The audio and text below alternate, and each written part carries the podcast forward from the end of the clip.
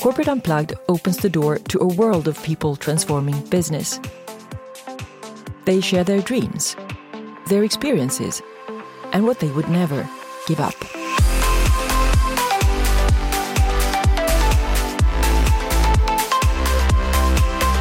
I'm so glad to have Mark Sullivan here with me from Montana. Welcome to my podcast, Mark. Thank you for having me. And just as a short intro of, uh, of you, Mark Sullivan is the uh, acclaimed author of 18 novels, including the number one New York Times bestselling private series, which he writes with James Patterson. Uh, and Mark has received numerous awards for his writing. He grew up in Massachusetts. Uh, he has a BA in English. He has worked also as a volunteer in the Peace Corps in Niger, West Africa. And when he came back to the US, he graduated from the Medill School of Journalism at Northwestern University and began a career in investigative journalism. He's an avid skier, adventurer, and also lives in Bozeman, Montana. So, Mark, this is really a very, very short intro. I mean, the list goes on and on in terms of the number of your books and, and everything you've done and especially experienced in life so far. But uh, when I went into your website and just uh, read a little bit, I found this quote where it's written The difficult takes time and the impossible just takes a little longer by Art uh, Berg. Why did you put that quote up there? Why is it important to you? Well, Art Berg is a man who was paralyzed uh, in an accident from the waist down. And he decided he was going to run an ultra marathon on his hands. And he did. And then he ran something like 300 miles on his hands through the desert just to show it was possible. And I was so inspired by that, that here's a man who could have collapsed into himself after he was paralyzed. And instead, he created a bigger vision for himself, you know, a more radical vision for himself. I mean, running on your hands through the desert is just incredible. And I was inspired by that. And it actually helped me when I was working on my latest novel, Beneath the Scarlet Sky, which took me 10 years to research and write. And that was completely different than anything I've ever done in my life. And seeing that Berg could run through the desert on his hands inspired me continually during that process. Amazing. I read somewhere that you are attracted to stories where characters are really pushed to their limits. Why is that? You know, I'm interested in people and how they conduct themselves at the extremes. I'm not so much interested in how people conduct themselves on a day to day basis. It's usually in times of extremes that the depth of people's character, who they really are, shows. And that's what I'm always interested in seeing who people really are and what they're capable of. And that usually reveals itself under stress. Yeah, that's that's really true, and I've seen it very much in this, uh, let's say, corporate business world. Also, when people become very successful, get a lot of power, that's also very revealing. Uh, what comes out. I agree with that. At least at the beginning, then they learn and they get some distance. But at, at the beginning, it's it's really visible. But why why did you write this book, uh, and and who is this book for? I wrote the book because hearing the story the first time really changed my life. It was probably the, the last weekend in February of 2006 when I had reached the lowest point of my life. My little brother, who was also my best friend, drank himself to death. I had written a novel that I loved, but it tanked in the United States. And I was involved in a long standing business dispute that took me to the point of personal bankruptcy. And I realized driving on a snowy Montana highway that I was worth more dead than alive. And I considered driving into a bridge abutment so my wife and kids could collect on my life insurance. I didn't do it, but I was as rattled as I've ever been in my entire life. And I pulled into a Costco parking lot. It's a store here in the States. And I put my head on the steering wheel And I begged God and the universe for a story, one that would give me purpose and meaning. And three hours later, my wife, who was sick with the stomach flu, forces me to go to a dinner party that I had no interest in going to. And a perfect stranger there started telling me the story of Pino Lella. Six weeks later, I get on a plane, I fly to Italy, and I spend three weeks with him as he tells me the story of the last his last two years in World War II. And his perspective on life and life's tragedies completely changed my perspective. And I left Italy vowing to tell the story to as many people as possible. And that became a crazier idea when I decided I was going to tell the story to a billion people. It sounded completely far fetched, but today is roughly 13 years after I started working on that book. Pino's story has reached tens of millions of readers and listeners. And I have no doubt that after the television miniseries comes out, the story and its message about the power of faith and love will reach a billion people. Wow. Congratulations on that um, achievement, really. It's amazing what life can do when, when uh, they, as, as they say, the de- destiny changes. Yes. Mm. But you also have to be open for it and then receive it, right? You do. You have to be willing to change. You have to be willing to take your life in a radically different direction if it's called for. You know, before this book, I wrote mystery and suspense novels, and I was good at it, and I like doing it, and I'm proud of all of them. But those stories are really written with your head, and Beneath the Scarlet Sky was written with my heart. It was a completely different experience. And is, is this the book that has sold the most so far out of your 18 uh, novels? Yes, by far. Yeah it's always interesting to see that being confirmed that when when we manage to uh, drop into our hearts rather than the minds, then something magic happens. As of now, what will you write about? How does this change the coming steps for you as a writer? Well, you know, the again, the story of Pino Lella and writing the story really transformed me because it taught me the power of a story to change people's lives. And I decided during the story, during the writing of the story and the research, that this was the most fulfilling thing I'd ever done. And I decided to narrow my focus in the stories that I would tell in the future. And so the stories I look for are stories that ideally move, inspire, and transform readers. That's the theme I'm looking for. And so that's the criteria that I use to decide which stories to tell next. Do, do you already now have some ideas of what it will be or? Oh, I'm about a third of the way into the next book, which is also based on another incredible untold story of World War II with similar themes about the power of faith and love and family, despite the worst conditions you can imagine. Hmm. So you have a great use of your investigative journalism um, uh, muscle, I guess, from your previous experiences, right? That's true. I mean, being an investigative reporter taught me how to research and how to spend time with people and get them to open up to me. And that has been invaluable it is a different set of skills than being a pure fiction writer. And I think the combination of the two is what makes the book special. Mm. And what is it that makes people open up? I think it's when you open up your heart. There's a, a line in Beneath the Scarlet Sky that uh, when we open up, when we reveal our scars, we're made fallible and human and whole. And so I usually try to talk to people and explain some of my scars and what I've gone through. And through that opening of my heart, they usually begin to open their heart. What, what would you say is actually your your passion, things that you are really willing to even suffer for if it's needed?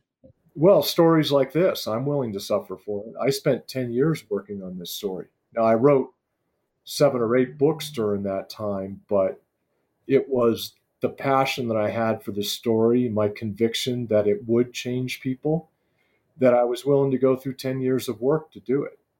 So there's my passion, telling stories that move, inspire, and ideally transform my readers. And Pino Lella, is he um, still living here in, in Italy or? Yes, 93 years old. Oh, wow. Pretty amazing since he uh, crashed on his mountain bike last week, but bounced off the cobblestones, got right back up, and he's doing fine. okay, promise to tell me if you if you're gonna be visiting him uh, very soon. Maybe we can go there together.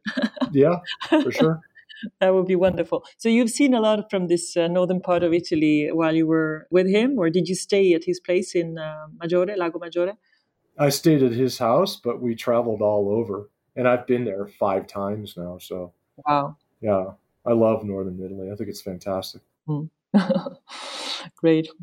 And what would you say are the transformational points in your life that have influenced you uh, the most so far? I mean, obviously you mentioned a few already, but Sure.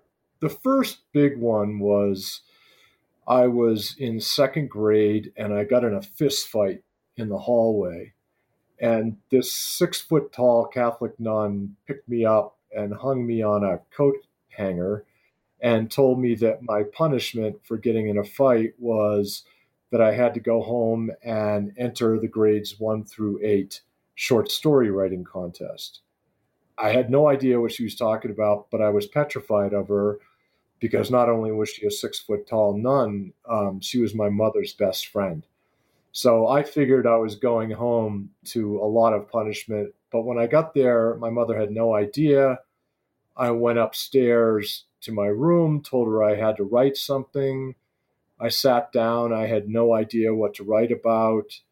And about 30 minutes later, a rabbit went flying through my backyard, and I saw it out the window, followed moments later by a dog chasing it.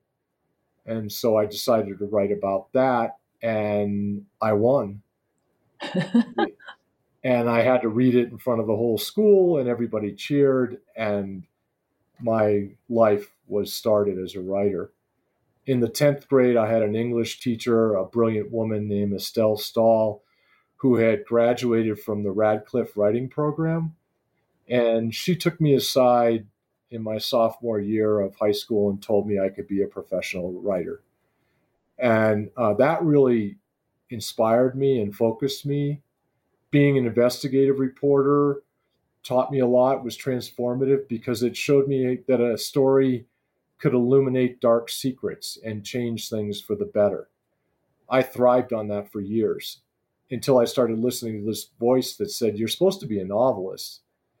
And about that same time, the newspaper I was working for, the San Diego Tribune, was going to merge with the morning newspaper, the San Diego Union. And about 170 journalists were going to lose their jobs. So it was a very toxic time to be working, but I tried to stay focused despite the fact that my wife and I just had our first son. He was about seven months old. And one night uh, he had the croup, and my wife had gone to bed, and I was walking him up and down. And this television infomercial came on with this guy buzzing around in a helicopter, and he jumps out in front of a castle in Del Mar, California, which is part of San Diego County. And he says, I'm Tony Robbins, and I can change your life. And I remember distinctly saying, I don't know who you are, but you're a charlatan and I'm going to investigate you. I was always totally fair about things. So I had the newspaper buy what was his very first product, which was called 30 Days to Personal Power. And I figured I'd listen to one night and that would be it. I would know it was ridiculous. Instead, my wife and I listened to 30 straight nights. And on the 31st day, I quit my job to become a novelist. Wow, wow, that's a transformation. Yeah. Already back then, and he's still uh, doing fantastic work, Tony Robbins. But uh, that was one of his first programs, right? Yes. And he's since become a friend of mine, which is also amazing. I'm not your guru. I, I, I saw that uh, documentary, you could say, right? The documentary film recently. Mm. Yeah. Fantastic person, really. But what about um, you were mentioning you heard that voice that was saying you were supposed to be novelist uh, while you were working with investigative journalism and so on. What voice is that? Yeah, this is the voice that started when I was seven years old when I wrote fiction. And almost all writers would agree that the biggest challenge is long form narrative, especially fiction. Um, fiction can do something that nonfiction can't. It can make the story come alive and that's what i was really interested in was making stories come alive on the page and that was really behind the voice that you were born to write books and that's what you really need to be doing mm. and how much was this conviction about your ability to write uh, was kind of discovered through these uh, women, uh, the two first women you mentioned in your transformational points, and how much was it something that you already knew and they just confirmed? The first one I can't tell you because there. I, my mother taught me to learn to read when I was four, and we didn't have a television, so books were always a critical part of my life as a child. But I had no set out goal to be a writer before the nun told me to. Sister Mary Joseph, I don't know if where she came up with this or why, but she did, and it started me. And Mrs. Stahl, I think, confirmed something that I had begun to believe that I was supposed to be a writer. And when somebody of her caliber and talent says that you could do it, it makes you believe you actually can. And so the voice becomes stronger. And there were times where I tried to convince myself that it was a crazy thing, that I would never get it done. But again, going back to that 30 days where I did all the exercises Robbins recommended, I came to believe that, you know, you can fail at staying safe as easily as you can fail at taking risks. And I decided to take the risk to become a novelist. And to my great delight, it's worked. Fantastic. And and for people who are listening to this and not at all have ever been in, in the situation of writing something as a book, what is the the beauty and the challenge of being a writer? Well, the beauty of it is that if you do it right, you participate in people's lives across the world. I have people read books, my books in India, Russia, Japan, China, and I get letters from them. And that is the most beautiful and rewarding part that they have bought into my vision of the world and experienced it and loved it. The challenge, of course, is you, for me especially, is because I'm not physically suited to be a writer. I am very active. I like being active. I like moving around. Uh, and that doesn't work very well being a writer. So what I try to do is burn off that energy, that movement energy early, so that when I sit down, it's out of me. And that has been the challenge for me probably my entire career. so you're a very sporty guy. I like climbing and skiing and fishing and hunting and all of the above. But now you mentioned that people in India and everywhere is reading and so on, and they kind of align with your with your vision. What is that vision? The vision was of the story. I'm, I'm talking mostly about Beneath the Scarlet Sky, and the way I told the story and the way I emphasized the story, I was put in a situation where I had set out to write the story originally as pure nonfiction. And I discovered after about five years that that wasn't going to work, that there were certain parts of the story that I was never going to get. And I was at a party in New York, a publishing party, and had a conversation with a woman who is an agent, not my agent, but a person I've known for years. This was probably eight years ago now. I expressed my frustration at being able to tell the story in the way that I wanted to. And she said, You know, Mark, if this story had come to you 25 years ago when you were an investigative reporter, I would say, Well, just keep going. There's nothing you can do. You're either going to get it or not. But the story did not come to an investigative reporter. The story came to a novelist. And I think you should tell the story as a novel because novels bring it to life. And I sort of struggled with that for a while. And then once I understood what she was talking about, I surrendered to it 100%. And my guide as I was writing the story was what is the emotional arc of the story that I heard the first time? And that was what I used to make most of the big decisions in the book. Was it going to take the reader on the same emotional journey that I went on? And I think that's what people have responded to. Wow.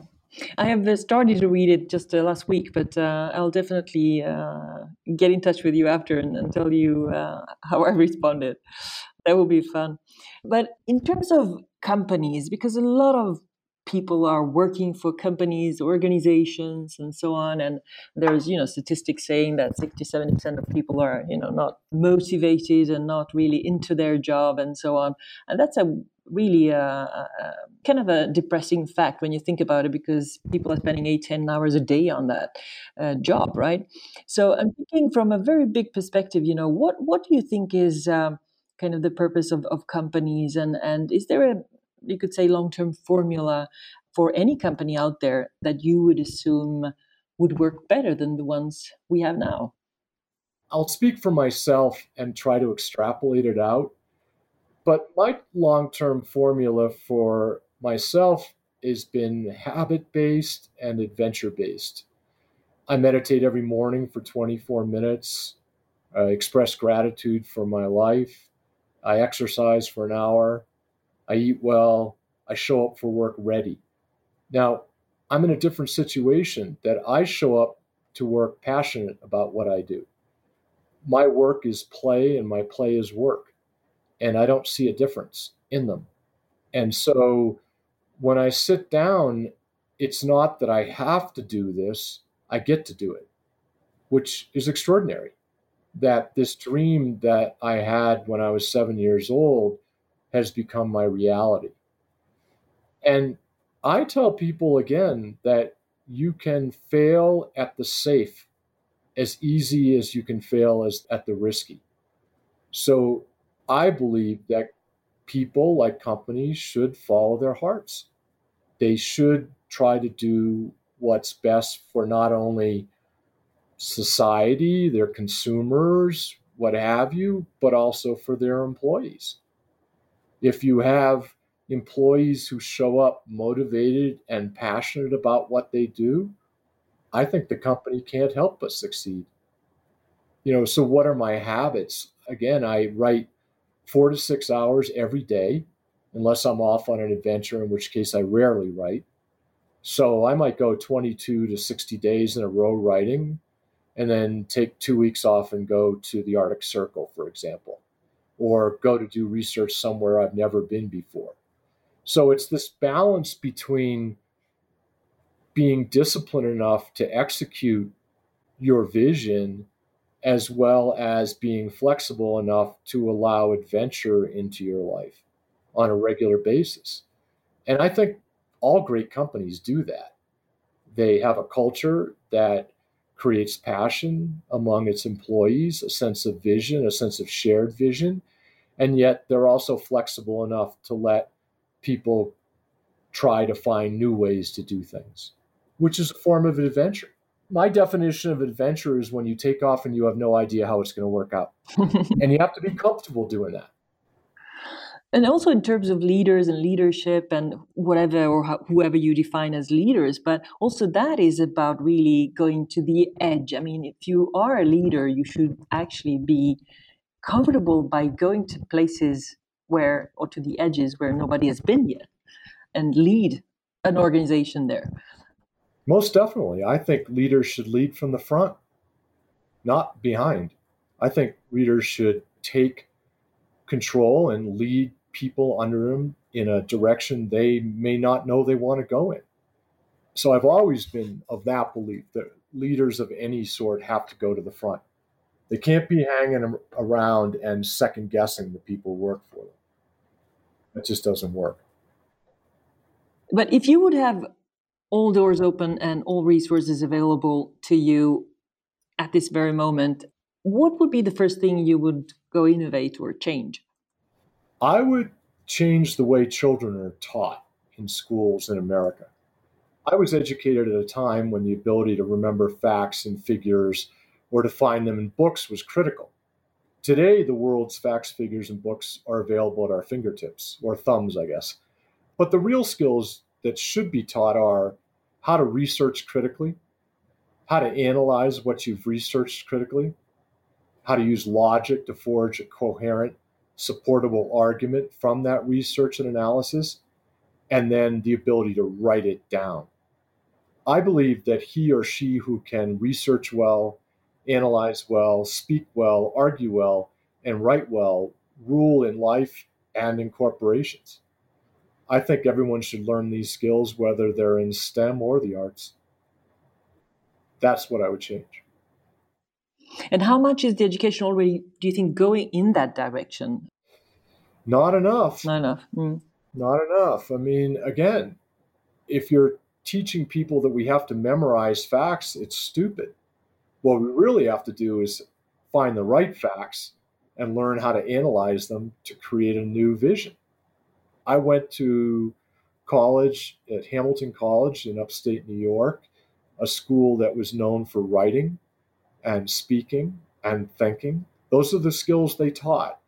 And people that I went to school with have gone on to lead huge corporations in America, General Electric, Procter and Gamble. And when they're asked, why do you think you rose to that level of leadership?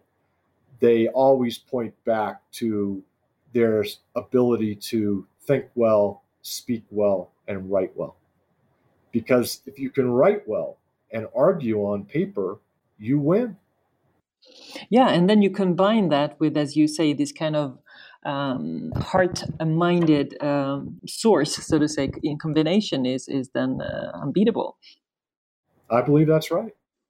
But Mark, if you like would go back, let's say, fifteen or more years ago, and so on, and, and give yourself an advice back then, what would it be? Be patient. Don't stop fighting for the kinds of stories you were born to tell. And all the events, positive and negative, in your life were in preparation for a story you will hear in about two years at the lowest point in your life. That's what you're being prepared to do.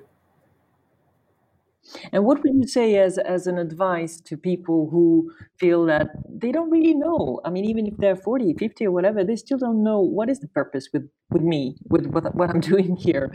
What's the best question to ask oneself? What does your heart tell you? You know. Everybody knows.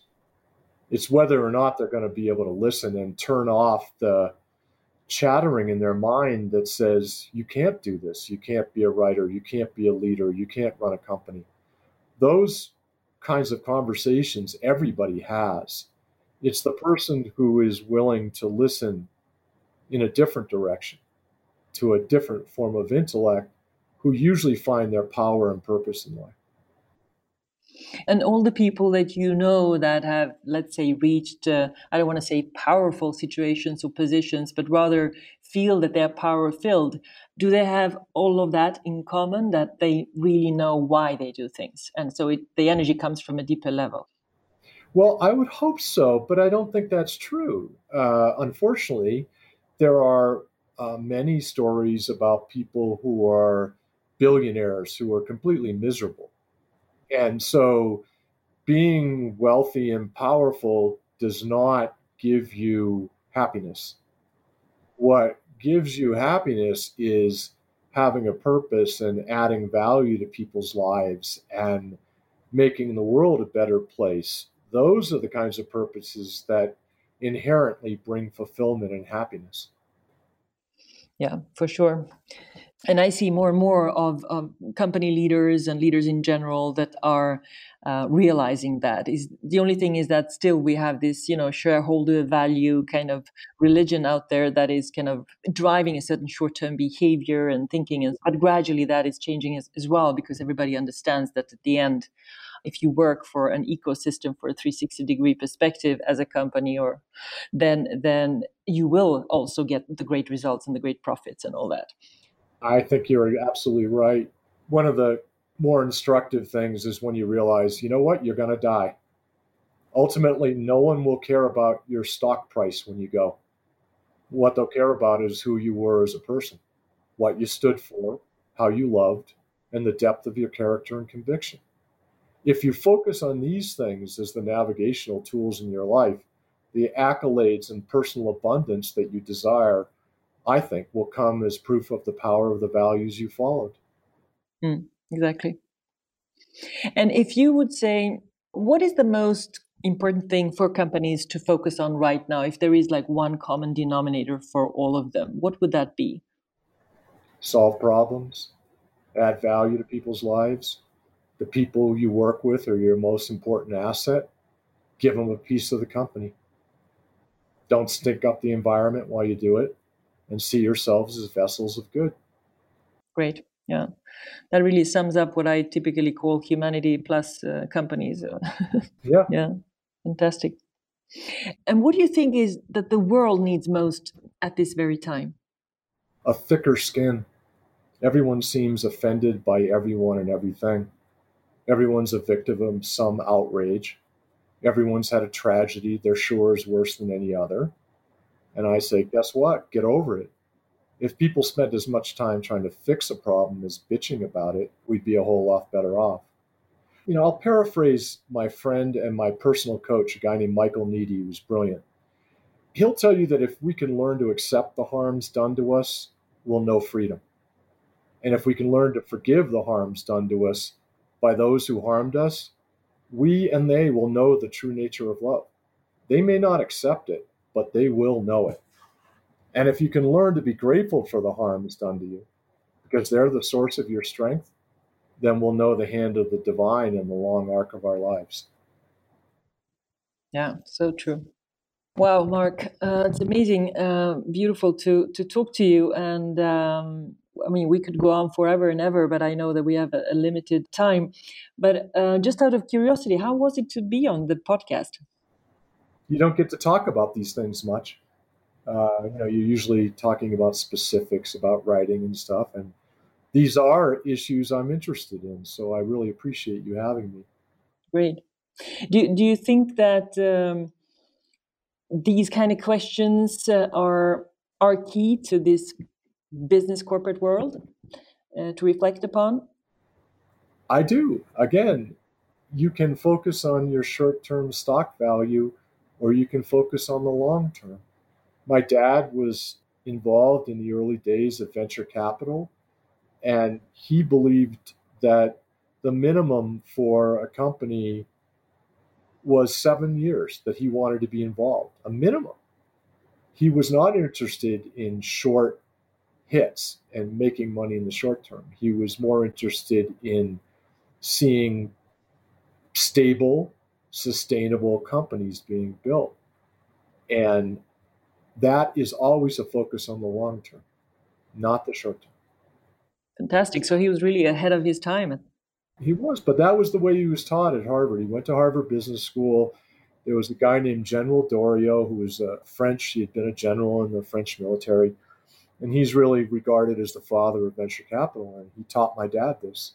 And my dad basically followed that philosophy his entire career. Is he still around, your dad? Yeah, he's still alive. Great. Wonderful. Okay, uh, Mark, uh, I'm so grateful for this uh, time, and uh, I really want to thank you from the bottom of my heart for sharing everything and uh, taking the time. And for people who want to find out more about you and your books, of course, where should they head? www.marksullivanbooks.com.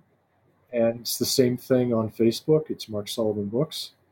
I we update on Facebook all the time about where I'll be, if I'm appearing, speaking, reading. For the most part, I'm in my little cabin in Big Sky writing. Mm-hmm. Okay. And just out of curiosity, if you, if anybody wants to contact you about speaking, uh, are you doing it also in Europe? Are you mainly staying in the US or? I'll speak anywhere as long as I think it's worthwhile and they think it's worthwhile having me. Okay. Great. Good to know. Uh, and also, uh, everyone will find links and uh, show notes on uh, corporateunplugged.com slash podcast. And remember to subscribe to the podcast on iTunes, Spotify, and Acast, and share this episode with your network and friends for impact. Share it with people you know would benefit from hearing what Mark had to say. Thanks for listening, and until next time, live with purpose and remember to unplug. Ciao, Mark. Ciao.